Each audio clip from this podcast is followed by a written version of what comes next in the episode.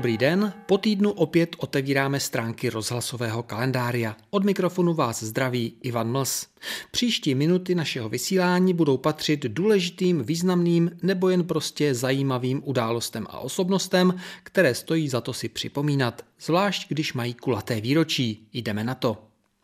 Před dvěma sty 40 roky 1. listopadu 1781 zrušil císař Josef II. v českých zemích nevolnictví.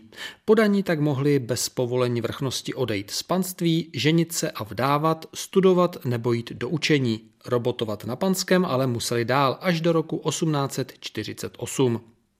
Před 70 lety, 7. listopadu 1951, byl v Československu poprvé pořádán měsíc Československo-sovětského přátelství.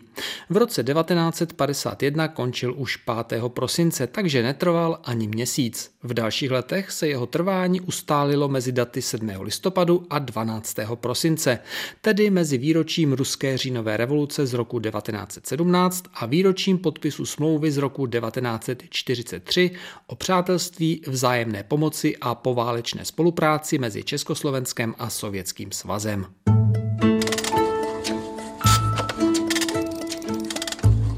Byl básníkem, prozaikem, historikem, jazykovědcem, překladatelem i sběratelem lidové slovesnosti. Před dvěma sty deseti roky, 7. listopadu 1811, se v podkrkonožském Miletíně v chudé rodině narodil Karel Jaromír Erben. Vystudoval filozofii a práva. Už na studiích se seznámil s Františkem Palackým, s nímž pak dlouhá léta spolupracoval. Ve své profesní kariéře pracoval pro Českou společnost nauk. V letech 1848 až 49, působil v Chorvatsku jako dopisovatel pražských novin, pak byl sekretářem Českého muzea, v roce 1851 se stal archivářem města Prahy a od roku 1864 zakotvil ve funkci vysokého úředníka na pražském magistrátu. A po celý život sbíral lidovou slovesnost písně, pohádky, báje i říkadla, které zpracovával a vydával. Kromě české šlo i o lidovou slovesnost dalších slovanských národů. Svou jedinou básnickou sbírku, Kytici z pověstí národních, vydal poprvé v roce 1853. Karel Jaromír Erben zemřel v roce 1870 ve věku 59 let.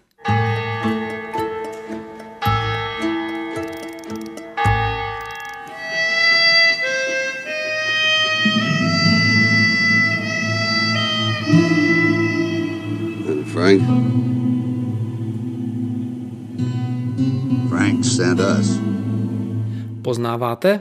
Ano, muž jménem Harmonika z filmu Tenkrát na západě, ale také Bernardo O'Reilly ze sedmi statečných, důstojník z Velkého útěku, voják z tuctu špinavců nebo mafián z Valačiho svědectví. Tyto a desítky dalších rolí vytvořil americký filmový herec Charles Bronson. Narodil se ve Spojených státech před 100 lety 3. listopadu 1921 jako Charles Denis Bučinsky, 11. z 15 dětí chudých litevských přistěhovalců. Od deseti let pracoval v dolech, za druhé světové války byl u letectva, po válce se všelijak protloukal a k filmu poprvé přičichl v roce 1951. Tehdy si také změnil jméno. Příjmení Bučinsky znělo východoevropsky a to se v té době v USA moc nehodilo. Zahrál si v řadě televizních seriálů a ve více než 90 filmech. Ty nejlepší jsou ze 60. a 70. let minulého století. Představitel drsných chlapíků Charles Bronson zemřel ve věku 82 let v roce 2003.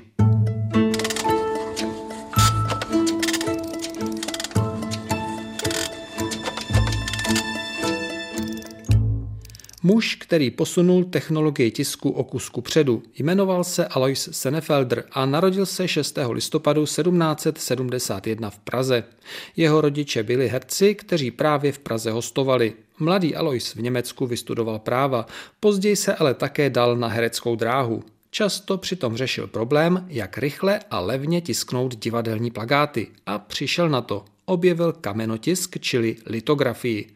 Legenda praví, že Senefelder si jednoho dne napsal ve spěchu seznam prádla pro prádelnu mastným inkoustem na kamennou vápencovou desku, kterou při svých pokusech používal ke tření barev. Přitom si všiml, že se mastná tekutina zatáhla do povrchu. Po vyleptání kyselinou dusičnou dal kámen pěkné otisky a litografie byla na světě. Psal se rok 1796.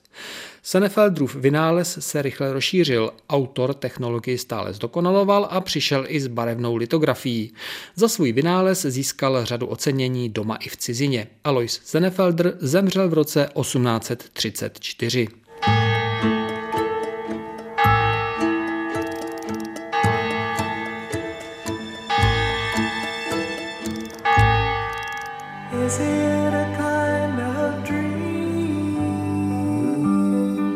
80. oslaví 5. listopadu jenom pár týdnů po svém parťákovi ze známého dua písničkář Art Garfunkel. Art Garfunkel to je ten původně kudrnatý blondák z dua Simon and Garfunkel. S muzikou začínal už na střední škole, vystudoval Kolumbijskou univerzitu a chvíli se živil jako učitel matematiky. V půli 60. let se dal dohromady se svým kamarádem ze školy Polem Simonem a zahájil profesionální hudební dráhu. Slavné duo, jehož písničky se hrají dodnes, fungovalo jen pár let. V roce 1970 se Art a Simon rozešli a vydali se každý na svou solovou dráhu. V následujících letech se ale znovu několikrát potkali na společných projektech. Art Garfunkel kromě muziky několikrát zkusil i hereckou práci. Zahrál si třeba poručíka Nataliho ve válečném filmu Hlava 22 z roku 1970.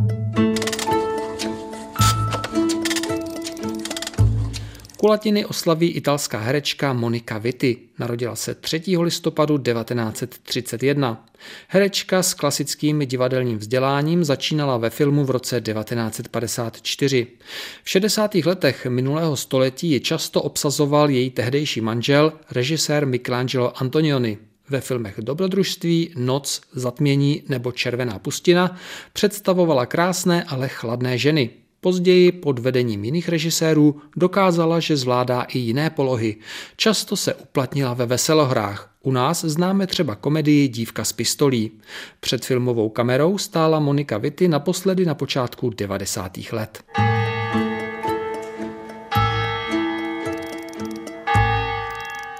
Před 160 lety 6. listopadu 1861 se v kanadském Almonte narodil James Naismith, americký vysokoškolský pedagog, vynálezce basketbalu. Působil jako trenér školního rugbyového družstva ve Springfieldu ve státě Massachusetts a v roce 1891 stál před úkolem, jak sportovcům zajistit zimní tréninky v tělocvičně a tak ho napadlo postavit na oba konce tělocvičny koše, údajně od broskví.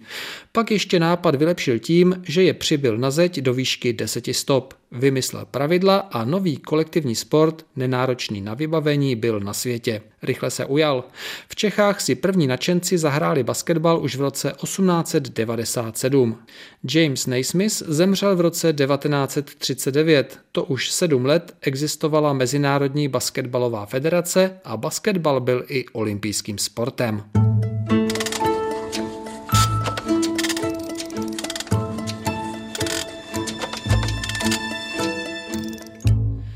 Tak co nám dnes ještě z kalendária zbývá? Ano, závěrečná hádanka. Před týdnem se v ní skrýval malíř Pablo Picasso, od jehož narození uplynulo 140 let.